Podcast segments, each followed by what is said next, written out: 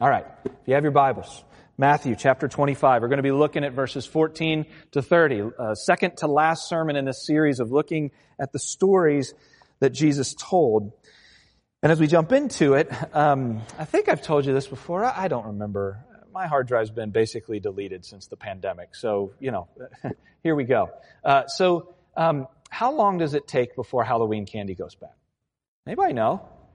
Uh, so in the day and age of Google, you can actually Google such things. We've had to do so as parents. And I, I forget what it was. Somebody's like, what was it? And, and I don't remember because my hard drive's been deleted. Uh, two to three months roughly is my guess, but come on. Half that stuff is chemicals anyway, so it probably can last like, you know, 30 years and, you know, we'll be okay in a bunker, uh, with Halloween candy. But, but nevertheless, the reason I say that is when I was growing up, we didn't have Google right? And so you get these pieces of candy and there's no expiration dates on it. And the reason this was important for my life anyway, uh, was because uh, I tended to be a little bit of a hoarder of my candy. So there was this phenomenon that happened inside of me, right? Halloween comes, I didn't really get to eat much candy uh, throughout the year, and and so I got this bag of it, and and so I'd kind of binge on it. Well, first of all, I'd get home with my cousin. We were both only children, so we would barter and trade and get in fights about you know, what's going on. We would organize our candy. Anybody organize your candy? I did. Yeah, some of y'all organize your candy. Y'all are like, y'all are weird, right? But it'd be like nerds and Starburst and chocolate. Y'all can have your chocolate. I, I love the nerds and the Starburst. That was my happy place. But what happened was after that first day of eating a lot, I'd kind of eat one piece the next day and one piece the next. And then, no kidding, there's a little view into my heart. There was this growing sense of fear and dread that eventually I would be out of candy. Seriously. And so you know what happened? My cousin would come over, hey, can I have another piece of candy? No. Why? saving it. For what? Mm. Right? and I remember, this is like a family story, but uh, he, he says it. I think he, we talked about it this year on his birthday. He said, yo, you remember how I came over in April, right? When's Halloween? October? He's like, I opened the drawer and I found your candy. I did. I hoarded it until basically we threw it away, right? You see, I, I kind of Gollumized it, right? I'm like, my precious, right? I, I kept it. There was fear. Eventually it just turned into just straight laziness. I had just like, yeah, it's there. It's old. I don't even care anymore. Well, friends, as we draw to a close, especially of this season where Jesus is saying, hey, here's how you wait, right? Chapters 24 and 25 is all talking about how we wait as followers of Jesus Christ for His return. He's going away and he will one day return. So how do we wait? And today, what he's going to actually lean into with his followers is how we wait with regards to our stuff. The stuff of our lives. Here you're going to see it talking about money and work, quite frankly. So you can kind of say our abilities and our financial resources. But I think we could also blow that out into places like our time, uh, our relationships. But, but he's really going to lean into, hey, how do we then wait with our stuff for his return? And what I would argue is that sometimes, in fact, oftentimes, our hearts may be a little bit more reflective of what I experienced with my Halloween candy, where we could be prone to be stingy and fearful, tend to Gollumize things. We tend to be lazy, right? Friends, that's the drift of the heart as we talk about God's stuff. And we'll get to that here in just a second. Matthew 25, 14 to 30. I'm actually going to motor through the whole thing. So just sit back, Bible in front of you, or you can follow along on the screen. But here's the story Jesus told. He says this, for it will be like, it will be like, he's talking about the kingdom of God um, as we wait, right? It will be like a man going on a journey who called his servants and entrusted to them his property. To one he gave five talents, to another two, to another one to each according to his ability. Then he went away. And he who had received the five talents went at once and traded with them, and he made five talents more. And also he who had the two talents made two talents more. But he who had received the one talent went and dug in the ground and hid his master's money. Now after a long time, the master of the house, um, sorry, after a long time, the master of those servants came and settled accounts with them. And he who had received the five talents came forward, bringing five talents more, saying, Master, you have delivered to me five talents. Here, I have made five talents more. His master said to him, Well done, good and faithful servant. You have been faithful over a little. I will set you over much. Enter into the joy of your master. And he also, who had the two talents, came forward, saying, Master, you have delivered to me two talents. Here I have made two talents more. His master said to him, Well done, good and faithful servant. You have been faithful over a little. I will set you over much. Enter into the joy of your master. He also, who had received the one talent, came forward, saying, Master, I knew you to be a hard man, reaping where you did not sow and gathering where you scattered no seed. So I was afraid. And I went and I hid your talent in the ground. Here, have what is yours. But his master answered him, You wicked and slothful servant. You knew that I reap where I have not sown and gathered where I scattered no seed? Then you ought to have invested my money with the bankers. And at my coming, I should have received what was, my, uh, what was mine with interest. So take the talent from him and give it to him who has ten talents. For to everyone who has, more will be given, and he will have abundance. But from the one who has not, even what he has will be taken away. And cast, and then cast the worthless servant into the outer darkness. In that place there will be weeping and gnashing of teeth. Please pray with me. Well, Lord, we are venturing into a topic which suburban Americans typically don't like to talk about our money and our work. Yet, as we search scriptures, money tends to be the thing that you, Jesus, talk about the most. Money and work are things that we clearly are called to make a part of our discipleship. Lord, would you cause us right now to remove the stigma of these are the things that we are to protect, to hoard, to build fences around, to not ever talk about? And Lord, would you make this an active part of our discipleship? As we look to you and your generosity and your grace and your mercy and really your call in our lives. So, Holy Spirit, would you work in and through me? Would you work in every single one of us? And would you change our hearts as a result of sitting underneath your word? We pray these things in your name. Amen. All right, so the outline. We're going to be looking at the nature of our stuff. We're going to be looking at the character of our Savior, and then finally, how we approach this idea of stewardship. So that's where we're going today. And so here's the first one. We're going to look at the nature of our stuff. The first fundamental question, if you claim to be a follower of Christ, that we have to answer is whose stuff is. I'm going to keep saying stuff. It bothers you, I'm sorry. But stuff is encompassing everything in our lives our time, talent, treasure, relationships. And so the first question we come to is whose stuff is it anyway? And I say that because even in my prayer, we tend to think, especially in a nation where we're told of the American dream, where if you work hard enough and so on and so forth, then you can have your stuff and do with it whatever you want. And I would just say scripture completely teaches against that. And here's why I say that. First of all, you see in this passage the nature of our possessions. The master goes away on a journey. The master here is being likened to the triune God, Jesus, right? I think both could fit that category. And Jesus clearly is getting ready to go away. Getting ready to go to the cross, ascend to be at the right hand, and they're waiting for his return. So, so this parable he's teaching is saying, hey, I am going away. Here's how I want you to engage with that which I am leaving for you. The reason I say uh, the stuff is not our own, first of all, um, you see that the master, as he leaves in verse 15, he entrusts his servants with things called talents. Now we've talked about this. This, you know, I'm mixed. I'm confusing y'all today because I've already said time, talents, and treasure. As I'm referring to it there, I'm talking about our abilities, our skill sets, right? But as it's talked about here in this passage, I'm going to try to be clear as I keep going. But he's actually talking about a measure of money. We've talked about this before. One talent equals about 20 years uh, wage for a day worker. And so just to keep the math simple, he's giving five, two, and one, so five million, two million, and one million dollars to his servants as he's going away. Now, every single, or all three of these servants are making, are recognizing something. The verse two and verses 20 and 22, they come back to their master after he's returned. They've, uh, they've traded well. They've invested his money well, and they've come back and they've doubled his money. And they said, hey, here's your money. I've doubled it. And even the last servant, who is depicted as the wicked one in verse 25, says here, have what is yours. So fundamentally, we have to come to the conclusion, at least according to scripture, Whether or not you believe it, okay. But if you, if you don't believe that all things are His, eh, you're not actually believing what the scriptures teach. And let me give you an Old Testament passage that shows us this. Psalm 24, 1 to 2.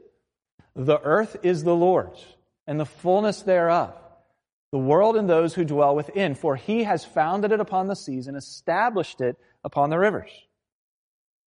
So what God is clearly saying is, is none of our stuff is actually our stuff. It is fully and completely His by virtue of the fact that He made it all. And He is God over all of it.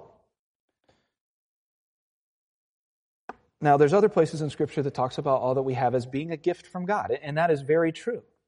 We need to be careful about taking that too far because a gift, right? Sometimes we think, as we think of gifts, at least at Christmas, you go, hey, I got a gift. I didn't pay for that. I didn't earn it. It was simply a gift, but now it's mine and it's mine to control.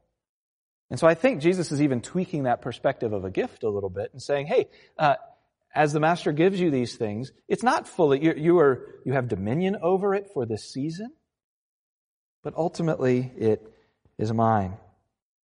Everything that we have is actually an investment which God makes in us, His servants.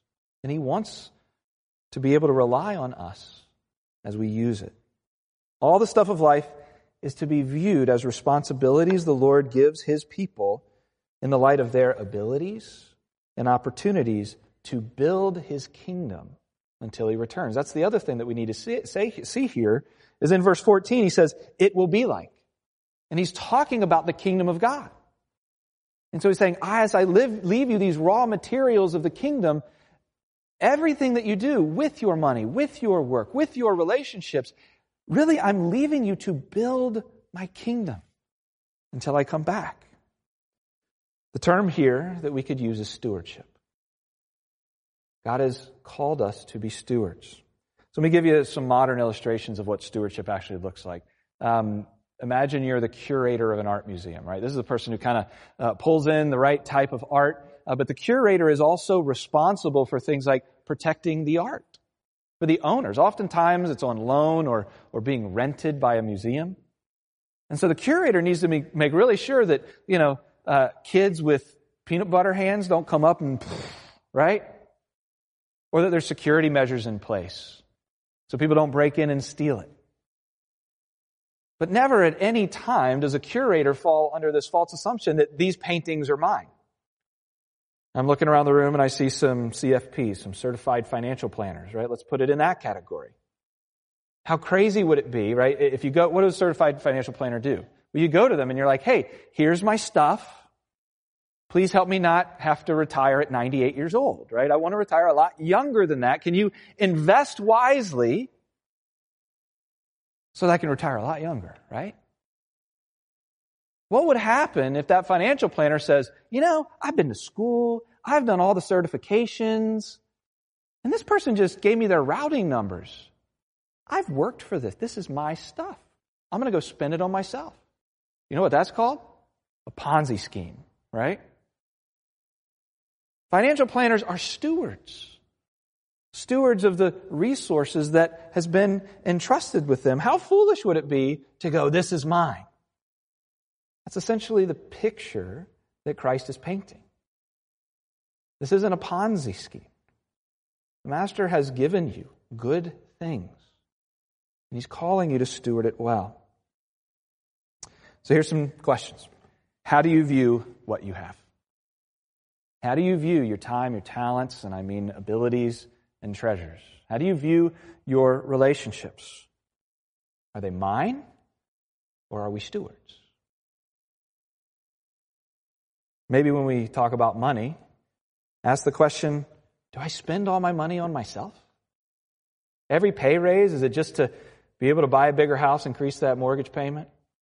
Nicer cars? A new graphics card for my gaming PC? I mean, is that how we view every increase, every gift, every extra, every tax refund?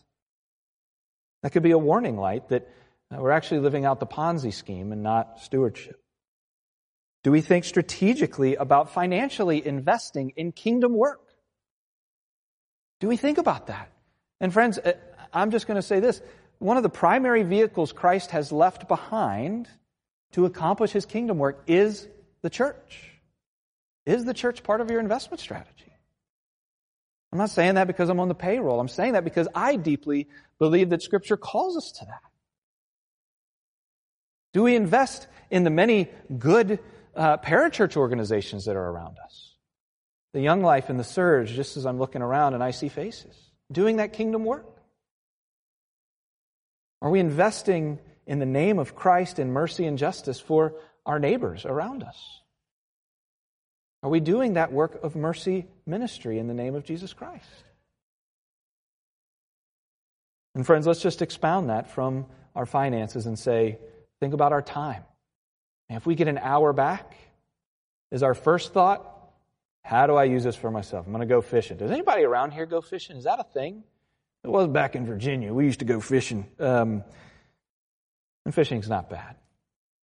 But when we get one of those hours back during the pandemic, it should be a warning light if the first thought that goes is, how can I, dot, dot, dot, dot. Calling us at least to consider something different, to consult Him through His Word and through prayer. God, how would you have me use this? Maybe it is to go fishing. Maybe it is to increase wealth or to buy something. Those things aren't wrong. I don't want you to hear me say those things are wrong. Please don't hear what I'm not saying, right? But do we stop and just say, God, this is yours. How would you have me invest? Here's the second point. We need to look at the character of the master or the character of the Savior in this picture. Because, friends, we will never be generous. We will never be open handed to do kingdom work if we are not convinced of the character of the one in which we're stewarding his things, his world.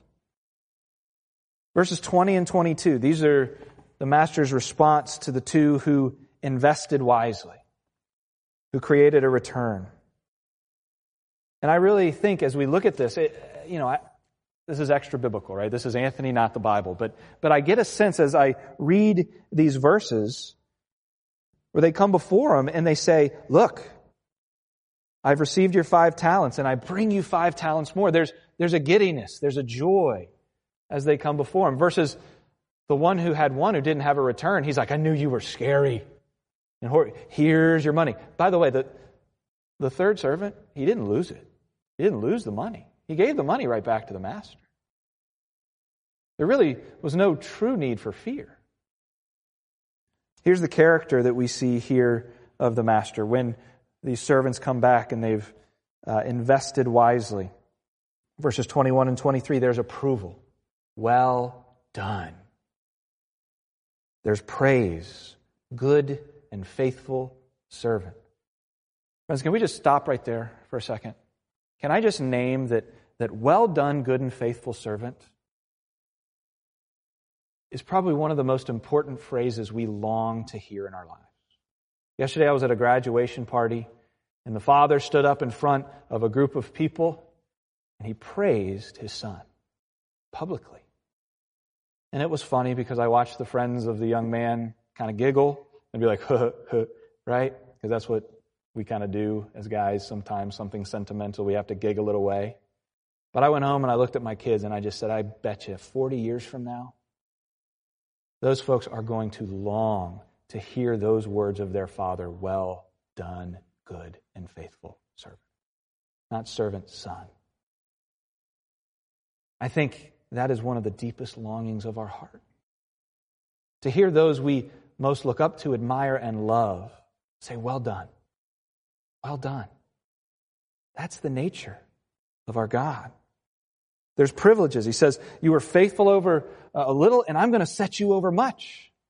And he's generous. He's saying, I'm going to give you more to steward. And then there's reward. Enter into the joy of your master. Now, I know, y'all are probably sitting there thinking some of the things that I was thinking as I read this. Okay, Anthony, they doubled his money. Of course he's pleased with them, right? He could still be stingy.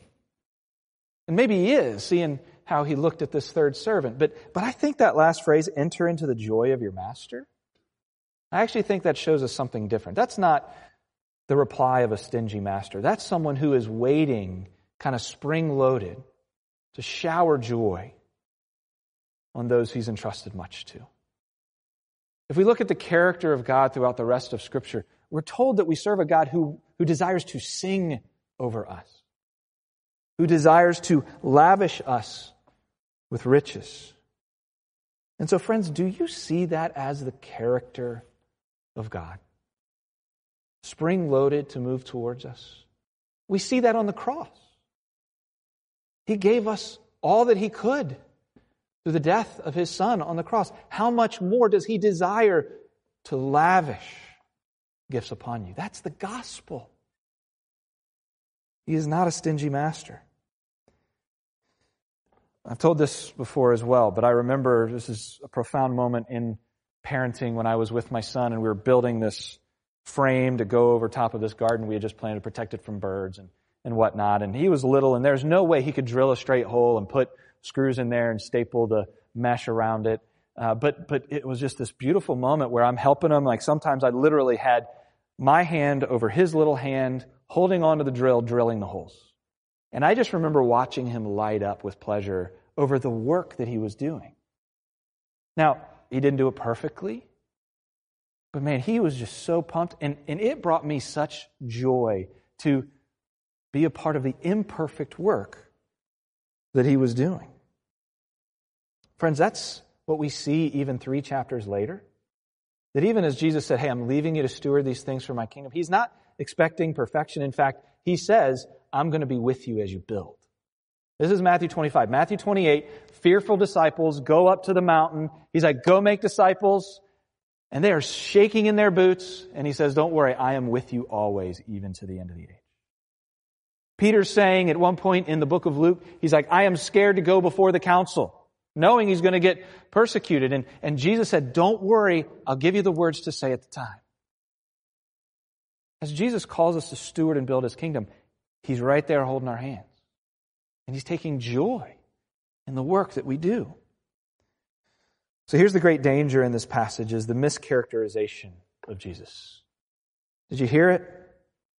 Beginning in verse 24, he makes the wrong call about the master. I knew you to be a hard man who reaped where you didn't sow. So he's basically like, you go into other people's field and you harvest their grain. I knew you to be a hard man. He made the wrong call about his master, and, and the wrong call bred the wrong emotion. He said, I was afraid. Verse 25. You see, when we make the wrong call we don't understand the true nature of who God is, it breeds fear. We will begin to hoard and be stingy.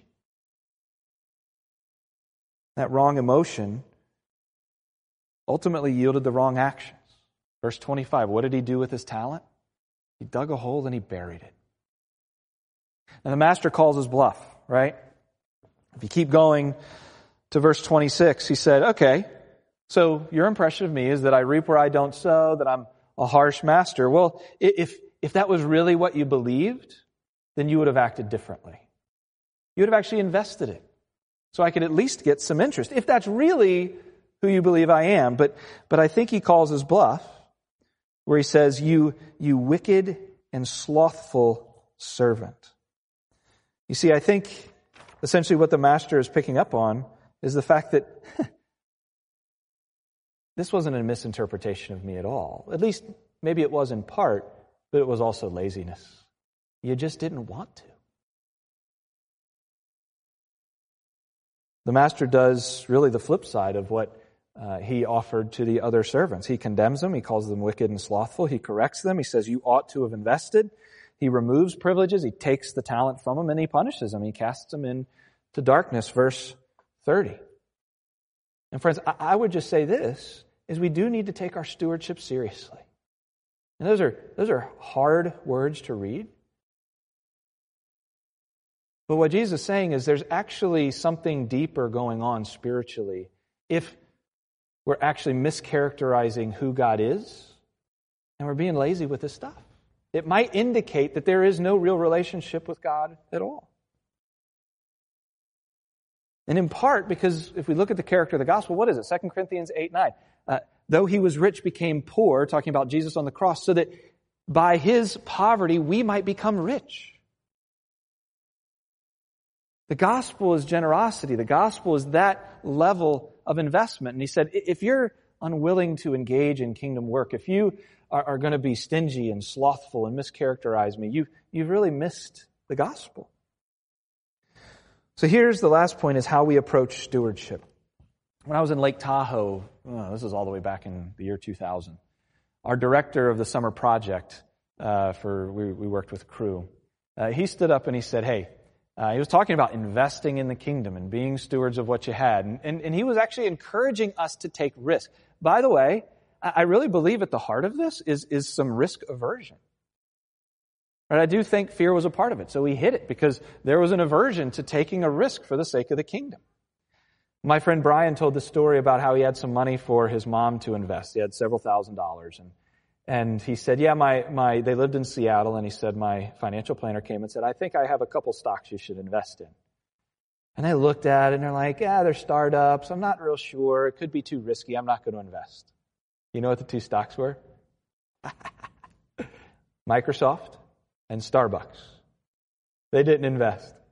He did the calculation. It was like in the millions they would have made if they would have kept their money in that duration of time. I don't know what a bad day feels like all the time, but I guarantee you that was a bad day, at least reflecting on it, uh, knowing that you are out that much. And so he was just encouraging to take risk. And friends, I would just say this, at least a part of what faithfulness looks like as we think through our stewardship is risk. It's risk for the sake of the gospel. Some commentators argue that this is kind of a side shot at the Pharisees who they wanted their faith without risk. They made it absolutely unobtainable by the normal folk by building wall upon wall upon wall of religion around it. And I think in part, Jesus is saying, hey, folks, part of your stewardship is going to be risking for my sake. There is a danger when our faith becomes status quo, when our stuff just becomes stuff instead of tools and raw materials to build the kingdom. Approaching stewardship here, what we see is a call to faithfulness. And faithfulness is simply using one's God given abilities and materials productively for the kingdom. And friends, this is just as vital an aspect of our discipleship as our prayer life and our time in the Word, our sharing of our faith. And what this passage promises, it will be rewarded with additional opportunities to serve God faithfully and fruitfully in this life and in the new heavens and the new earth. Let me give you a couple of other ideas from this passage. I'll be brief, but the first one has to do with our work. Our work, right? What we put our hand to day in and day out. And I'm not necess- I am at least talking about how we earn a wage, but I am certainly not talking about vocation, and that's another word for work or calling, as being simply something to which we earn a wage for. I would say uh, parenting, right? That is work, and we certainly don't get paid, right, for that. Folks who are in retirement, even though you're not getting paid, there is a vocation and a calling that God is calling you to. And so let me just say this because I think there's just there's a tide in our culture where uh, there is a bend towards idleness, I D L E, right? Not idolatry, but to be idle, like a car just running, idling, sitting there doing nothing. There was a problem about this in the church of Thessalonica, right? They were sitting there waiting for Jesus to return. They had like lawn chairs and they were looking up at the sky, just kind of waiting for Jesus to come back. They weren't working. They weren't earning money. They weren't bettering their city. They weren't providing for their families. And Paul said, Hey, church, admonish the idle. Call them out in a loving way and tell them this is not what I've called you to. Second Thessalonians 3 says, have nothing to do with the idle. It says, warn them. 1 Timothy 5 8 says clearly that if one doesn't provide for the members of their household, they have denied the faith and are worse than an unbeliever. Friends, I just want to tell you, God takes our vocation and our work very seriously. Alister McGrath, another pastor, talks about Calvin's view, John Calvin's view on work. He said, the, ideal, uh, the idea of a calling or vocation is first and foremost about being called by God. That's our primary calling. To serve Him within his word, or within his world. And he said work was seen as an activity by which Christians could deepen their faith.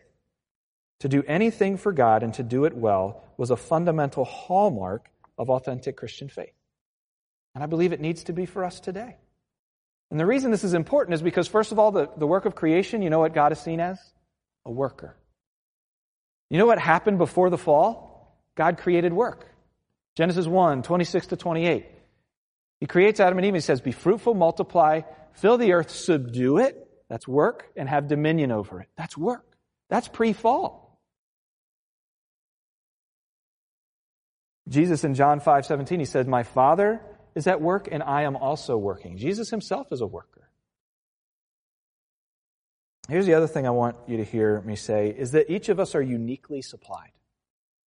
Each of us are uniquely supplied. We have this comparison game where you're like, oh, God hasn't blessed me with a whole lot. I can't really be a good and faithful steward. But, but what I think verses 21 and 23, right? God's same response to the two stewards, one who he gave $5 million to and one who he gave two to.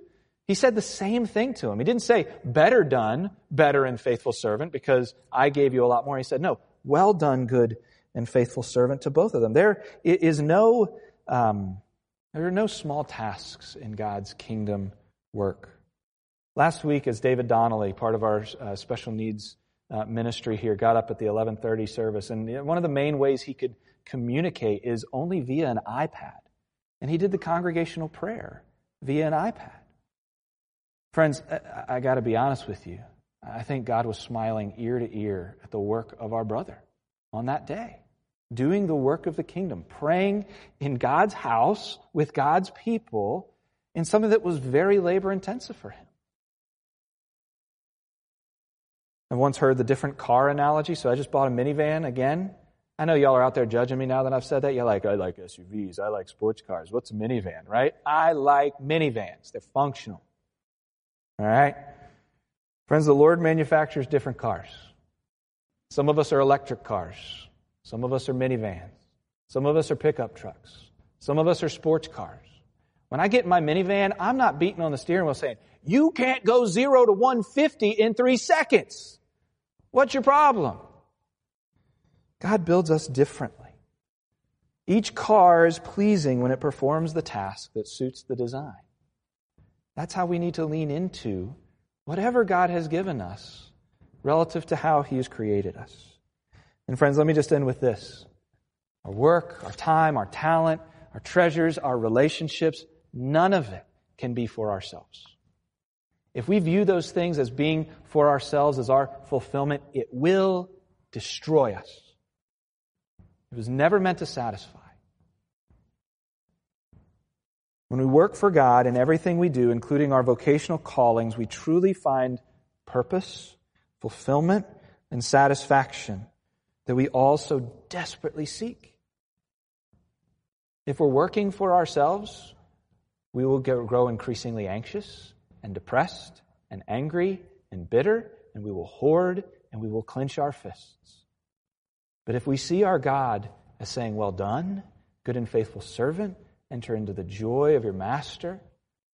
And we begin to loosen our grip on our belongings and on our time. We're actually able to be fulfilled even in the most mundane, washing dishes to the glory of God. Friends, the love of Jesus Christ frees us to boldly build his kingdom. Let me close this in prayer. Lord, I pray that maybe your word blew the top off of our taboo topics, the things we're unwilling to talk about. I pray that we see that just as much a part of our discipleship and our following of you as everything else that we put in the most important categories. Make us generous because you're generous. Make us diligent because you're diligent. Give us freedom because we know that in you, we already have your smile. We love you, Lord. Thanks for this time. In your name, amen.